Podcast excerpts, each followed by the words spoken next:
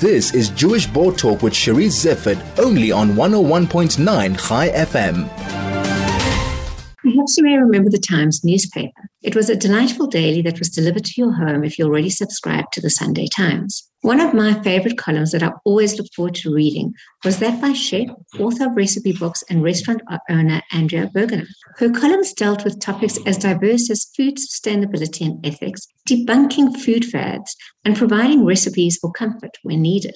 I thought about her the other day when I found myself at Rand's Team Shopping Centre and saw an outlet to a famous restaurant, The Leopard. I wondered where she was and what she was doing now. So I'm absolutely delighted to have her as my guest. Andrea, welcome and thank you so much for joining me. Thanks for having me. Andrea, how did you get into the food industry? Quite a weird route, really. My training wasn't actually, I didn't have a formal training as a chef. Like a lot of people who end up in restaurants, I moonlighted, whatever the past tense is, in a lot of other people's businesses. I did a lot of that while I was doing my arts degree at Wits. I used to do that in between times for fun and to earn money and whatever. And then for some bizarre reason, once I'd finished with that, I just decided that serving food seemed like a more satisfying way to be creating. It's also something you do with your hands, and I liked the immediacy of it. It seemed like a simple sort of thing compared to what I'd been doing at university. We opened a restaurant and learned the hard way. Andrea, one of the things I really enjoyed about your column is your debunking of myths. And it seems so simple. We eat to live, right? And it should be one of the most simplest things that we do. And yet it's not. We somehow get caught up in all kinds of issues around food. And I wonder if you can talk through that psychology. Well, I think that probably what marks our relationship to food so much more now, the main thing that marks our relationship to food, which didn't, say, if you went back 100 years ago or more, is that we are so divorced from the making of the food. The more we are urbanites, the more there's technology involved, the more there's processing involved, the more we live these quite kind of reified, separated lives, the more that relationship is so much defined by not knowing, by invisibility.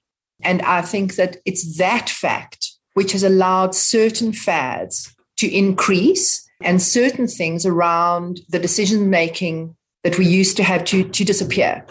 Talking about fads, there's so much information out there. And we as the consumers are easily hoodwinked by marketing. This fruit is better for you than that fruit. And again, there is so much information out there. You know, am I being healthier if I eat couscous, whether I eat, you know, quinoa? What is the healthiest? What is the best way?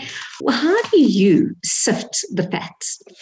What I do, which is probably not such a practical advice for most people, is that I do an enormous amount of research. I just love researching this information. Unfortunately, though, that is the only thing that you can do, actually, now, as an eater, as a user of anything, in order to get to the bottom of things.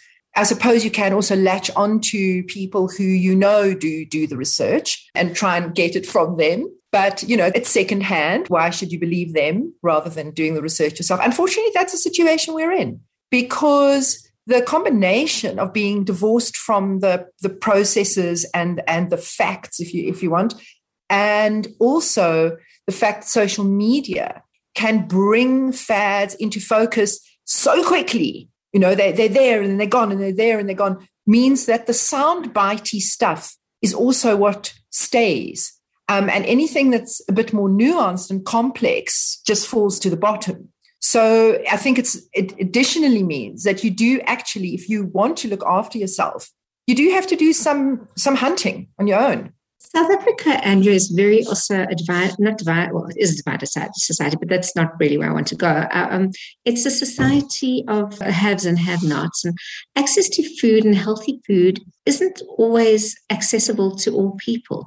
I mean, would you argue, firstly, that healthy food is less accessible to poorer people, or is that incorrect? I think absolutely correct. I think that is probably the biggest problem that we have globally. It's not really that there isn't enough space to grow the food we need or that there isn't enough food. It's that the access to healthy food is not there for people who are under a certain income. And it will probably stay that way because governments, as we now know, are largely owned by industry. And industry doesn't really care whether we're healthy or not. It cares about the margin. It cares about the bottom line. That's one of the reasons why the plant-based movement has been so backed by industry. Not because they care about the environment. I mean, not that necessarily the plant-based food is better for the environment, but because they can make more profit out of it. They can more easily turn it into a commodity. It can be shipped and stored more easily. It's much easier to grow it with industrialized ways of farming. So that is, unfortunately, what we're looking at is that people are being fed cattle fodder, really. And in terms of food waste, I know you write passionately on this topic. Is there a way that we as ordinary South Africans can deal better, more effectively with food waste? Well, I think, it's such a difficult topic because the waste is so huge right across the chain. And in many ways, that waste is embedded in the system in a way that we have little access to. So yes, of course, we must, each of us, make sure that we're not throwing away food, that we're not buying wastefully when we eat out, that we are not purchasing excessively. But I don't think that most people are doing that. I think that the waste is so out of our sight that it's very, very hard to change it without making quite big changes in your diet.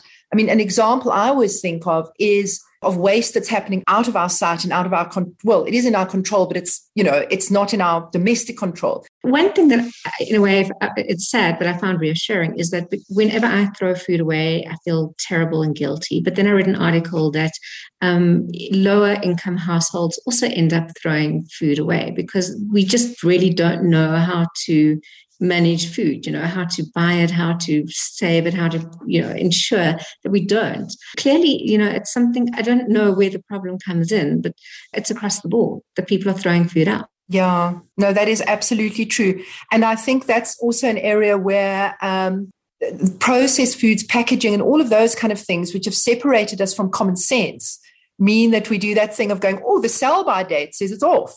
So you listen to the sell-by date and turf it. But we seem to have lost common sense, I think. So we don't know what we can eat and what we can't. Andrea, you've just given an example of seafood and ethics, and this is something you're obviously very passionate about. What has your response been to your drive for more ethical food farming? I think that within certain communities, or it's hard to know, the verbal response and when I talk to people are more and more interested in it, but actual buying patterns, I'm not so sure whether people really care enough to pay the difference where they need to pay the difference. Not because people don't care about it when they think about it, but because, again, we're removed from the process. And then I think the other complication is what is ethical? I think that has been something that's been confused for us as urbanites who don't see processes. And it's very hard to get it right. I'm even hesitant to use the word ethical because I often feel that when we say ethical, we might even mean emotional.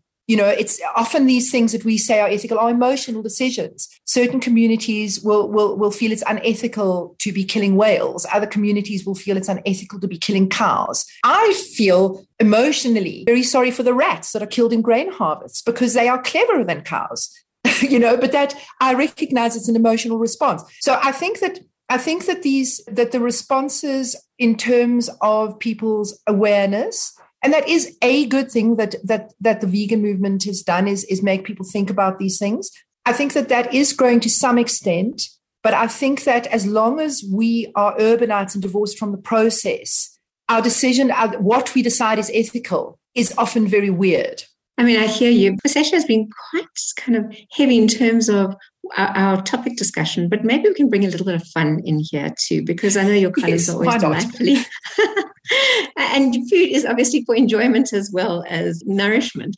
And maybe you can just talk about some of the joys or highlights of the cooking that you do, or sharing the recipes, or coming up with foods that really you feel people will enjoy. In a funny way, one of the things that is a joy for me, I mean, not to make it heavy again, but one of the things that is a joy for me is to be able to share what I think is good and right about food production. That if I know somebody is buying this sort of pork rather than that sort of pork, it makes me very, very happy. So it's quite hard for me to separate those two. One of the things that I've always loved, apart from that, about about sharing food information is that you can share information that isn't around the sort of complicated things that chefs do in restaurants that a lot of people feel, oh, I need to do this, I need to be able to do that. But very, very simple things that make people's lives just nicer, you know, that we've managed, that we've discovered over the years, how to deal with this, how to deal with that, and sharing that tiny little thing that seems quite basic with people and them going, oh, well, now my son can make this and he makes it for us for breakfast. You know, that kind of thing I love. And I just thinking, I remember finding when I cleaned up a recipe I'd kept on the perfect, I think it was mashed potato, possibly one on rice pudding, even one on French toast. So these are things that, you know, anybody could make and enjoy and all the rest. Andrea, if anybody, you're not writing anymore, are you? I'm not, no. I do have a second cookbook in the pipeline that'll be done in a few months, but I'm not writing for newspapers at the moment. And your first cookbook? Lampedusa Pie. It's out of print at the moment. I'm trying to organize it. It can be an ebook until the other one is out and about. Okay, so we'll just have to wait for that. Yeah, I'm going to work. I miss your columns. Get it out quickly. I miss your columns, so I'm happy to have had the chance at least to catch up with you in person. And thank you very much for joining me. Thank you. That was Andrea Burgener, chef, author of recipe books and restaurant owner.